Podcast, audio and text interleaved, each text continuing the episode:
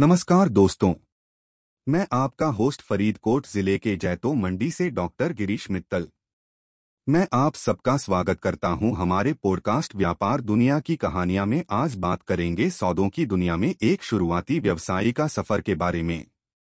आज के इस पॉडकास्ट में हम एक ऐसे व्यवसायी के बारे में बात करने जा रहे हैं, जो सौदों की दुनिया में एक शुरुआती व्यवसायी हैं।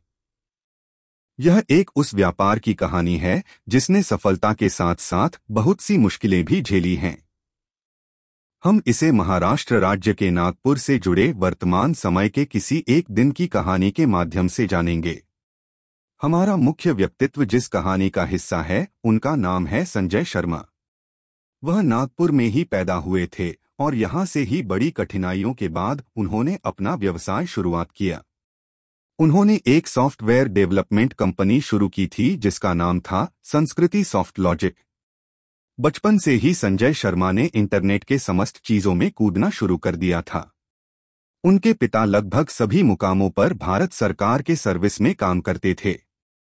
इस वजह से उन्हें काफ़ी छोटे उम्र से ही स्कूल फ़ीस और अन्य खर्चों जैसी परेशानियों से उतरवाने के लिए खोजना पड़ता था। इसी दौरान उन्हें इंटरनेट से पैसे कमाने के बारे में पता चला। उन्होंने अपनी शुरुआत सामान्य ढंग से ही की थी। वे एक मोबाइल डाटा एंट्री जॉब कर रहे थे।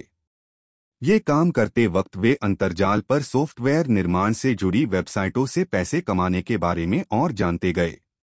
इसके बाद उन्होंने समय समय पर इंटरनेट पर सॉफ्टवेयर निर्माण से जुड़ी नई नई जानकारियों को सीखना शुरू कर दिया। संजय शर्मा को अनुभव के साथ साथ उनकी संवेदनशीलता भी झलकती थी। वे कुछ नया और बेहतरीन करने के लिए हमेशा तैयार रहते थे।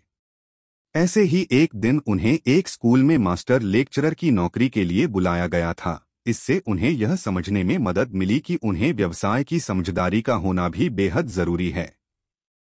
इसके बाद संजय ने कुछ पैसे बचाए और बोधिसत्व के रूप में कुछ लोगों को सॉफ्टवेयर बनाने में मदद की मदद देने